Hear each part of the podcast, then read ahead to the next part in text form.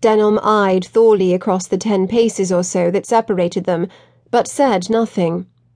It was Mylan's place to speak for him as his second, just as it was Coulson's place to speak for Thorley.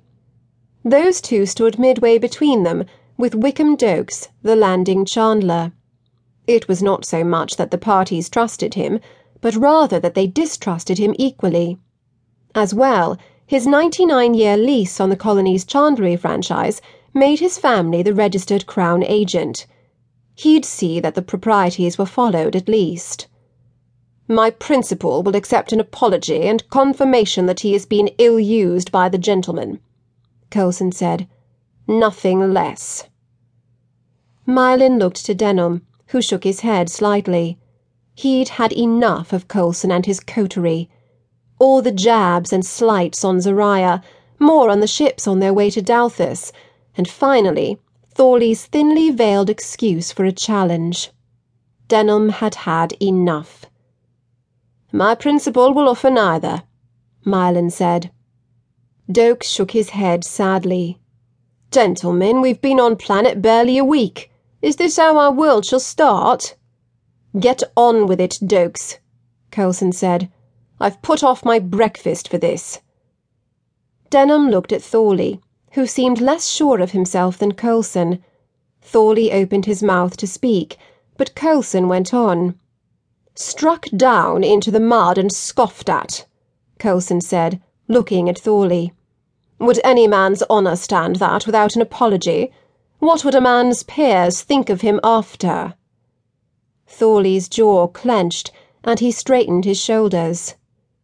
An apology and admission, Thorley said to Coulson. Nothing else will satisfy. Denholm shrugged. There was nothing for it, then, for he'd provide neither. He could only wish that it was Coulson he was taking the field against instead of Thorley, for he was certain that Coulson was behind the entire thing. Gentlemen, Doak said, if there can be no compromise reached, I must ask that you each withdraw, so that your seconds may examine and choose weapons. Denholm eyed the temporary table that had been set up nearby, then moved off the required number of paces. Mylan knew his preference and would make the final decision after reviewing what had been assembled on the table. Normally, back in the Corps, Denholm would have simply stated his weapon preference, but dueling sets hadn't been high on anyone's list of things to bring to Dalthus, it seemed. Most had viewed the mass on the transport ships more usefully used on chickens. As a result, the table was filled with a hodgepodge of options collected from the other colonists blades, none of them matched unless by happenstance, and all intended for some other, more mundane purpose, and a variety of firearms equally mismatched. He'd had a difficult time telling Mylan what to choose for him, given that. All of the choices were far more utilitarian and deadly than would be used for a typical duel back in the Corps. Finesse was difficult with a machete, after all, and firearms and lasers designed for dueling sets were less accurate by design than those the colonists had brought with them. Most of the colonists. Denholm eyed the table again from his new place. There were two proper dueling cases on it, both supplied by the same man. And sure it would be Richey Coulson who's used his shipping space for those instead of something useful. Denholm watched Mylan look the things over, then nod at one of Coulson's cases. He frowned as Dokes picked up the case and walked toward him with Coulson and Mylan. He'd have thought they'd go to Thorley first. He'd suspected that's what he'd wind up with.